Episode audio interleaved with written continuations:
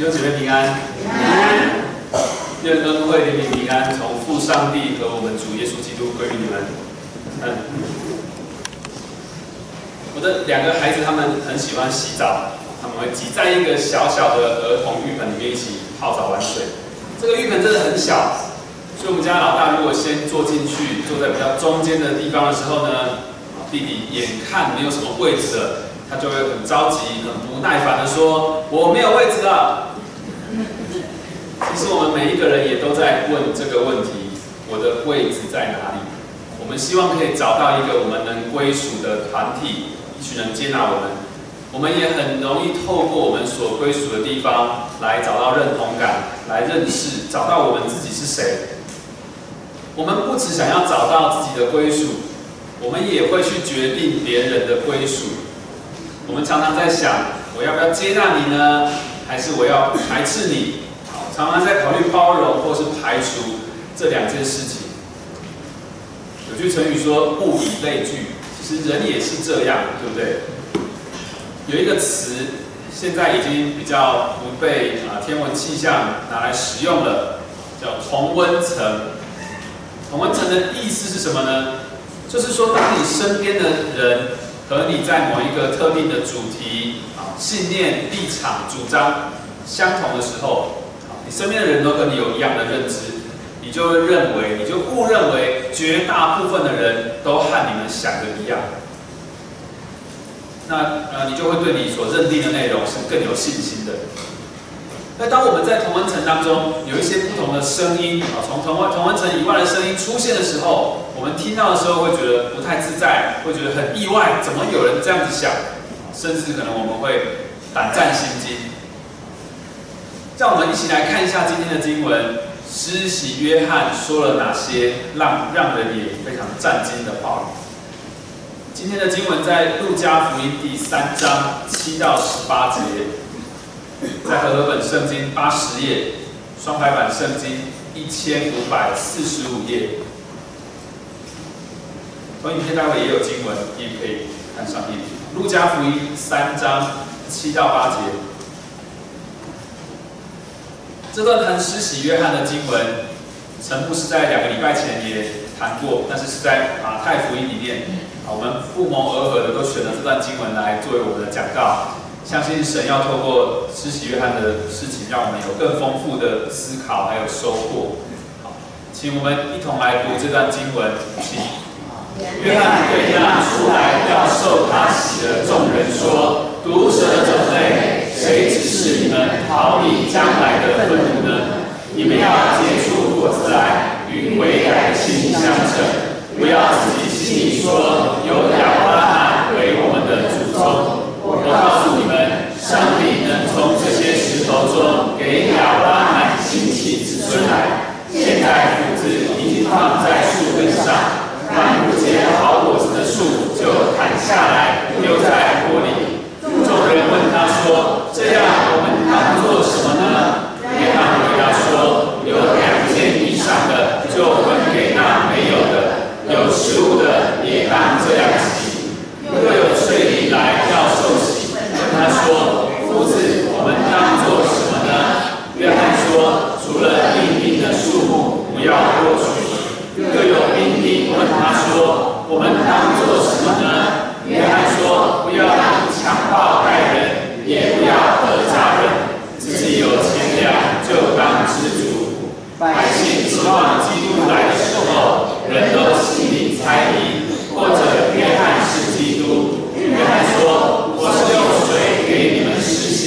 但有一位能力比我更大的要来，我就是给他解鞋带也不配。他要用圣灵与火给你们施洗，他手里拿着簸箕，要量进他的场，把麦子收在仓里，把汤用不灭的火烧尽了。约用又用许多别的话给百姓向他们传福音。好，我们先到这里。第一个部分我要谈的是我们属于哪里。从这个经文我们可以看见两个问题，或者说两个状况。第一个问题是信仰层面的问题，这群犹太人他们自认是神的选民，他是亚伯拉罕的子孙，所以他们把信仰的安全感建构在协同之上。长久以来，其实他们忽略了爱神、爱人的建立，没有看重这个救恩与他们个人的关系。所以，或者可以这么说，他们忽略了关乎生命救赎的信仰，而失焦在什么东西呢？在一种协同式的宗教概念，失焦在协同式的宗教概念。第二个问题是道德方面的问题。当时的税吏他们会趁着借着职务之便，不公不义的向人民收取更多的税金来中饱私囊。那兵丁呢？兵丁是仗着自己有政府撑腰、政府当靠山、有武力，他们会去欺压啊、欺骗人民，用错误的方式来取得钱财。税吏和兵丁。其实就是社会经济和武力的一种呈现，是政权。他们应该是要爱护人民，但是他们反而是仗着自己的权势去欺压百姓，满足自己对金钱的欲望。我们可以看见信仰跟道德问题背后的核心，这两个状况其实是源自于同一个问题。他们虽然信靠同一位真神，哦，这群人信靠同一个真神。但是呢，他们也倚靠了这个世界其他的价值体系。圣经上说，一个人不能服侍两个主。他们错误的对宗教还有政权产生寄托，超过了对神的信赖。这种错误的寄托，让他们信赖过于信赖神。我们也可以说，这是一种错误的崇拜，或是偶像崇拜。那我们发现这些价值体系其实是人类社会很常见的，逐渐会衍生出来、产生出来的一些架构。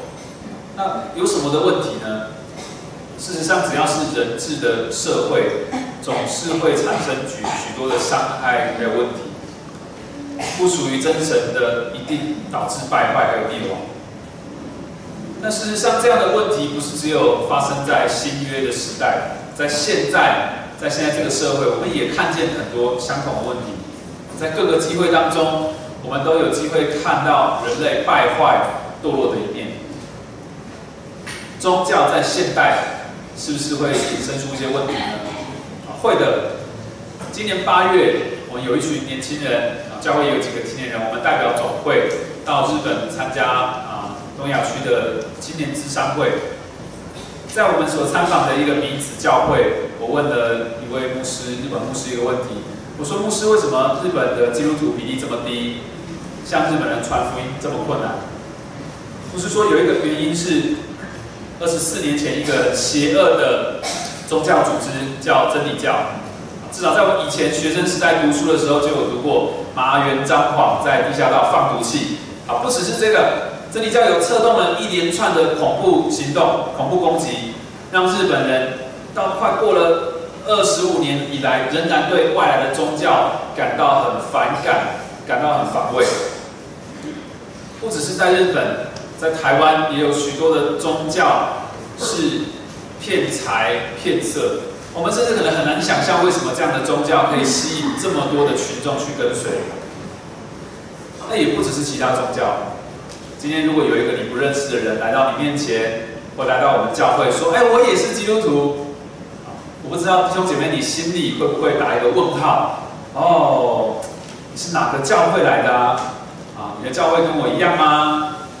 也许会担心他会不会来自一些比较极端，甚至是异端的教会，想要渗透进来。啊，我们其实很担心这些问题。不光是宗教问题，政权啊，从以前到现在，从古到今，问题从来也没有少过。今年四月。南北韩的领导人签署了一个宣言，叫做板门店宣言，是非常重大的一个一个一个时间点的记录。他们承诺要推动朝鲜半岛的无核化。无核化，简单来说，就是对核子武器不研究、不生产、不使用。哇，这个新闻、这个消息当然引起媒体、全球媒体的关注。北韩呢，不使用核子武器，哎。但是这个和平的宣言并不是被所有人信任，许多的媒体并不看好这种和平，他们认为这只是在国际群情势底下的一种不得不妥协的结果啊，大家只是做做样子，安抚人心。和平到底会维持多久呢？没有人相信。不只是国外，台湾的选举是不是也是常常让人人心不安？对于弟兄姐妹，你所相信的候选人，你所相信的政党，是不是总是让你信靠他会为你做出最好的决定呢？我想，我们也许对于这些候选人或政党，我们抱持的是一种今日可以信任，明日不可知的一种无。法永恒的信心。每逢选举，台湾人民总是要面临信任，还有选择的考验，还有面临跟别人关系撕裂的后果。宗教的问题，政权的问题，啊，如果是宗教跟政权牵扯在一起，那就更复杂了，可能衍生更多的问题。例如，我们前阵子在讨论的同性议题的公投案。或者是被好多人挞伐、骂翻了的那个宗教基本法，啊，有太多的事情我们想不透。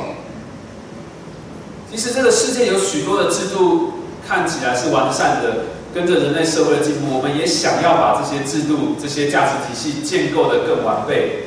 但是因为我们是罪人，我们怀着罪恶的意念，我们可能自己不知道，但我们对罪、对爱的认识太有限了。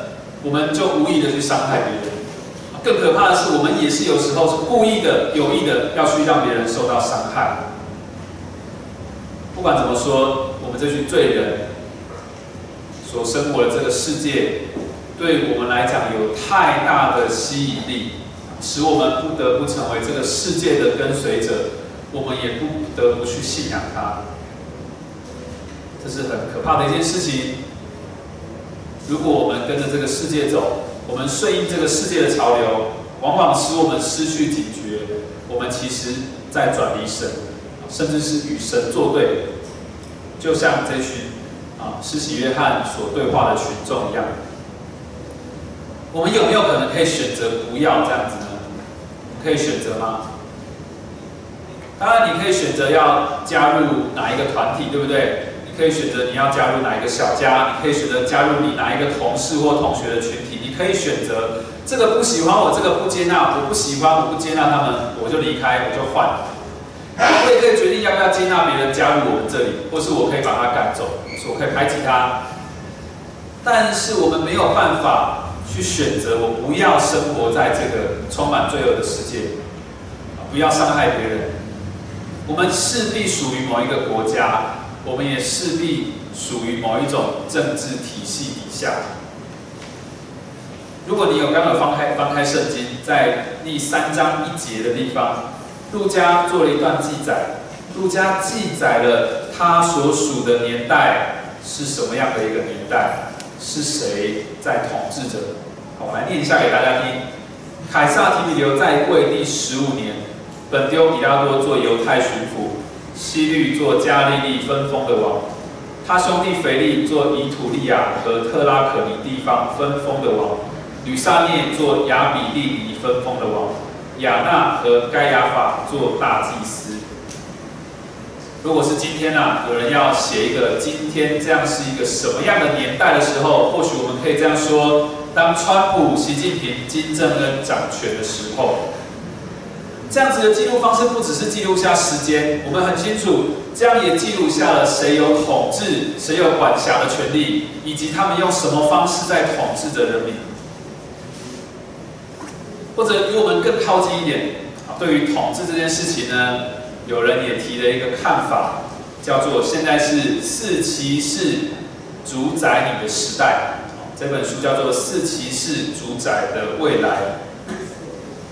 四骑士，他引用了，呃，他借用了启示录里面四骑士这个词。他说呢，这个 Apple、Amazon、Facebook 还有 Google，他们辖管了你的消费、思想、个人资讯，甚至是欲望。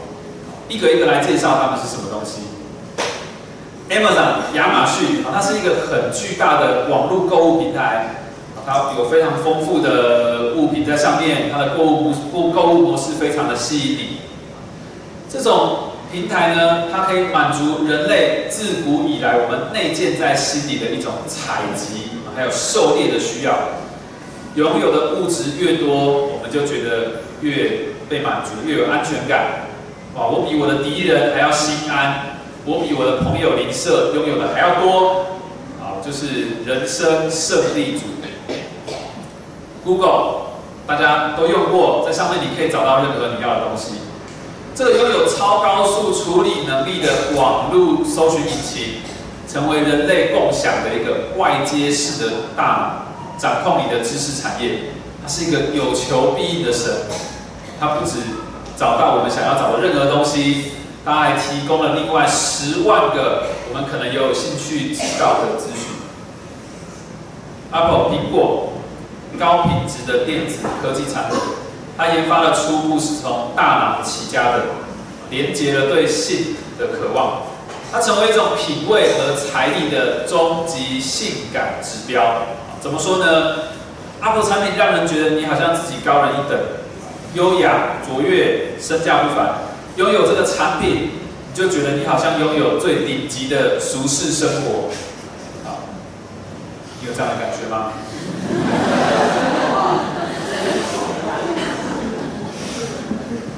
？Facebook 脸书，在今天参加主日礼拜之前，你有没有看一下自己的脸书啊？它是一个连接性超级强的社群媒体网站，利用人类对爱与需求的渴慕，掌握史上最庞大的个人资料库。Facebook 加深我们跟团体的连接，而且它上面有非常多的多媒体的资讯，有照片、有图片，让你借由这样的联络管道，跟更多人产生连接。我们因此就感到快乐、被接受、被爱。这四其是各自抓紧了人类心中最深层的需求，以经济史上最前所未有、最快的速度，创造了一个造园俱乐部。你和我，我们都被辖管，都被统治，我们都被无形的枷锁给锁住。在这个世界上，我们其实也去牢笼别人，我们也去枷锁别人。就在这个时候，在人心追逐世界的时候，在这群犹太人失去方向的时候，当我们在一个很巨大的同温层的时候，施洗约翰出现了。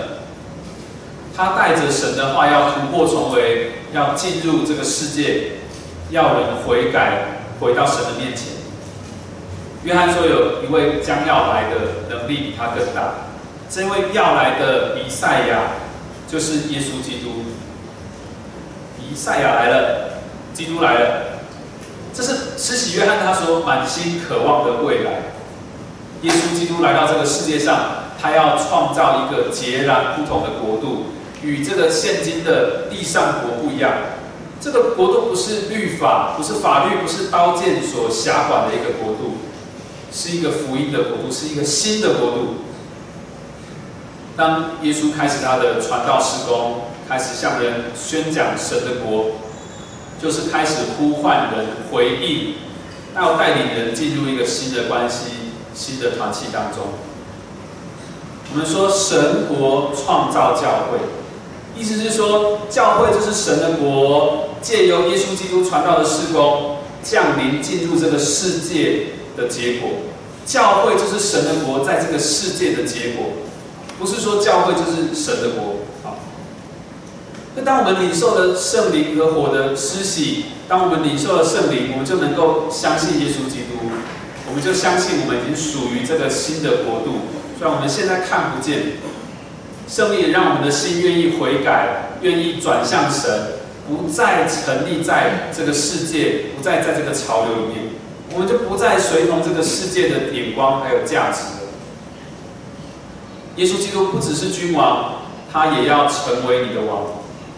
但是他成为你的王，他不是要用法律、用新的法律来辖制你、管辖你。他不是要成成为一个新的政权的力量，他不是要成为第五个骑士。他来是要帮助我们脱离一个困境。这个困境是什么呢？这个困境就是我们以为我们没有办法逃离这个世界，我们以为我们没有办法逃离这个世界。神要帮助我们，包括基督耶稣脱离这样的一个困境。当约翰面临这群人的疑问的时候，有一句话出现了好几次，对不对？我们当做什么呢？当这些群众在问这个问题的时候，约翰并没有告诉他们说：“你们放下你们的工作，离开这个败坏的世界吧，去隐居吧。”没有，约翰没有要他们放弃参与在这个世界当中。约翰要呼召这群人悔改，转向神，目的是要他们用神国的眼光。活在今世的国度，所以对税吏来说，收取税金是他的工作，是应该的。但是他应该要因着敬畏神，就不去做这些欺骗的事情。他应该要诚实，不收额外的钱，不捞油水。对兵丁而言，拥有武力是国家赋予他的呃权柄啊，但是他更应该要因着敬畏神，他要保护人民。不是去巧取豪夺，不是去谋求这些不义之财。对税吏还有兵丁的教导，都是有关于金钱的试探。但是施洗约翰要提醒我们要教导我们的，不是只是小心金钱的试探，而是跟我们信仰的内涵有关。也就是因为神这样子爱我们、接纳我们，我们才能够去爱人、接纳别人。所以，我们更应该要去。去连续人，去关怀弱势的、软弱的。圣经一直在教导我们要去关怀那些软弱的。也就是说，我们的生活方式、我们的生命的方向，不是为着我自己，不是利己的，而是利人的，为了别人的好处。这就是教会的使命，也是我们一个基督徒的使命。在这个自私自利、骄傲、败坏的、憎恨的一个邪恶的时代，展示向人见证神的国将来要来到的这个国的生命还有团契。我们的使命就是以神国的眼光活在今世的国度，见证神的国。在台湾来讲，或许。在这个大环境来讲，不是太困难，因为台湾这个环境对教会还算是友善，或者不是具有非常浓厚的敌意的。在中国大陆的基督徒应该比我们更能够感受到这种压迫。这是位于中国大陆四川成都的一间教会，叫秋雨圣约教会。秋天的雨，秋雨之子的秋雨，神圣约定的圣约，秋雨圣约教会。这个教会一直以来都遭受到逼迫还有打压。上一个主日，当我们还在庆祝江临期的第二主日的时候，当我们齐聚在这里，主日在这里安息的时候，这个教会面临了前所未有的苦难。政府以非法经营、滋事、社区检查带走了，至今大概有超过上百位的会友。他们的牧师王怡牧师也被带走了，罪名是颠覆国家政权罪。红衣牧师早就在之前写好一份声明，当他被扣押超过四十八小时之后，教会就把他的声明稿《信仰上的抗命》给公诸于世。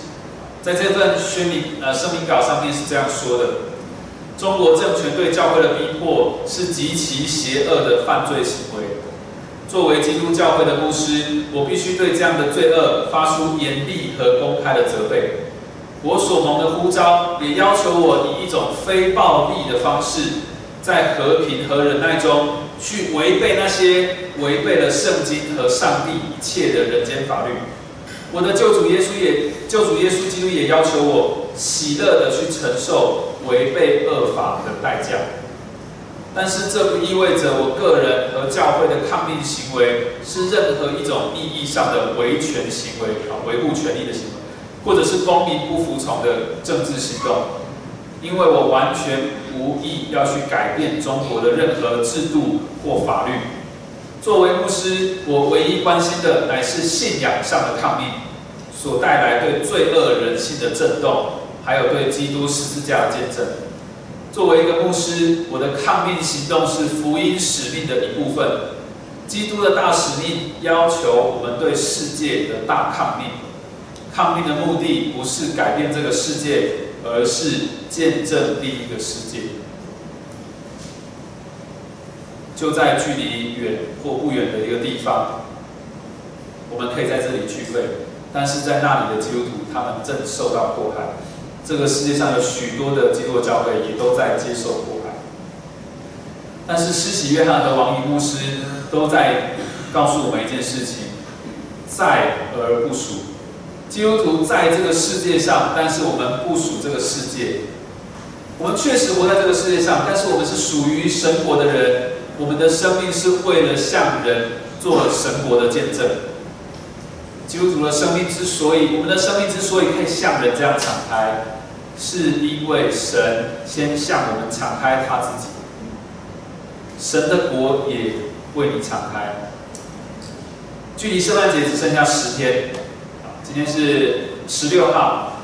主所爱的弟兄姐妹，你期待圣诞节吗？我记得在我小学到高中这段时间，圣诞节前的这十天左右吧，大概是我最忙碌、最煎熬的时候。为什么呢？因为在圣诞节前，我总是有写不完的卡片。不是说我都没有收到卡片，就是说我总是觉得，我如果写这个卡片给某个朋友，我没有写给其他人，很不公平。所以当我决定要写的第一张卡片之后，我的痛苦就开始了，我就要一直写卡片。如果你有去国外玩，你会寄卡片回来给朋友，可能也是这种心情。好像我们在圣诞节的时候会特别想到我们所爱或是爱我们的人。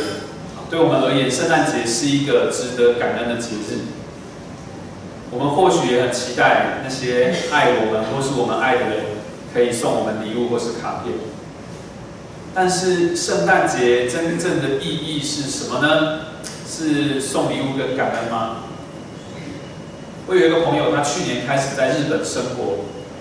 最近圣诞节到了，他开始在他工作的附近做一些圣诞节的布置。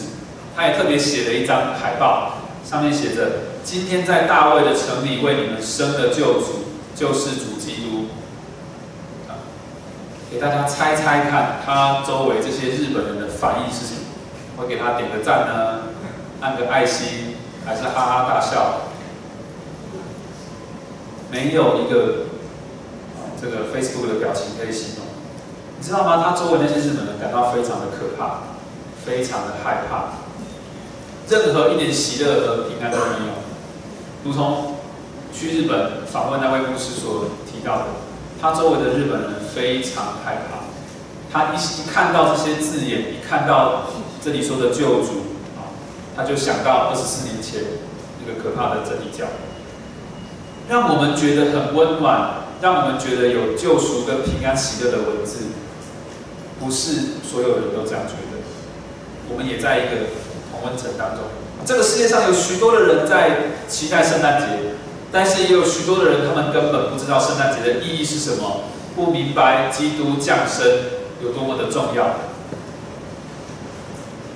耶稣基督降生，圣诞节的意义是什么呢？也许我们可以从这个二十七岁年轻人的故事来谈起。年轻人蛮帅的，对不对？可惜你在 Facebook 上再也看不到他更新的照片。上个月十七号，这位二十七岁的美籍华裔的青年叫 John Allen 赵赵约翰，他登陆了印度的一个北森纳呃北森利纳尔岛。是一个千百年与世隔绝的岛，他登陆的过程非常不顺利哦，被那个岛上的原住民射杀，死了，死在沙滩上。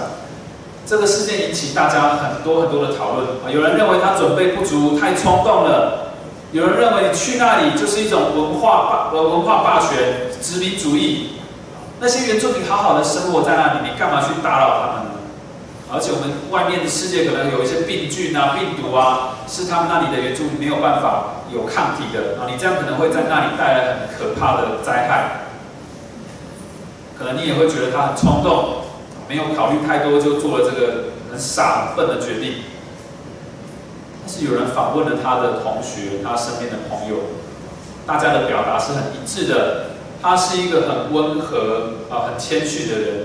他多年来的目标就是要向这个岛上的人传福音，他也不断的预备自己。他到底是不是傻？他到底是不是出于冲动？他写给家人的信件是这样说的：你们可能觉得我做的这一切是疯了，但我认为为了向这些人宣扬基督耶稣，这么做值得。如果我被杀了，请勿迁怒他们或上帝。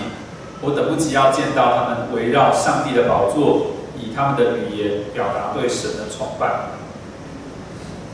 惠顿大学宣教学院的院长这样子回复这个事件，他说：“这个世界需要耶稣，福音是用许多人用生命的代价，但是在世人眼中看为很愚昧的代价所换来的。”大约在六十年前，有一群年轻人，他们到厄瓜多去宣教，也是宣到了。其中有一个人叫做吉米·艾略特，他说：“为了得着那永远不会失去的，失去了那无法保存到永远的，他绝对不是傻瓜。”这个小岛上的居民，这个与世隔绝的民族，他们拥有一个自己看为至好的国度。对于许多人来说，不需要去打扰他们，他们过得很好。几千百年来下来都是这样子。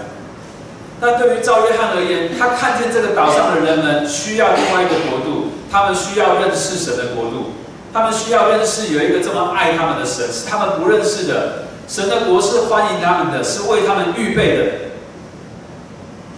所以他就带着神国的盼望，带着神国的价值观，要来到这个与世界隔绝的地方，期盼他们加入。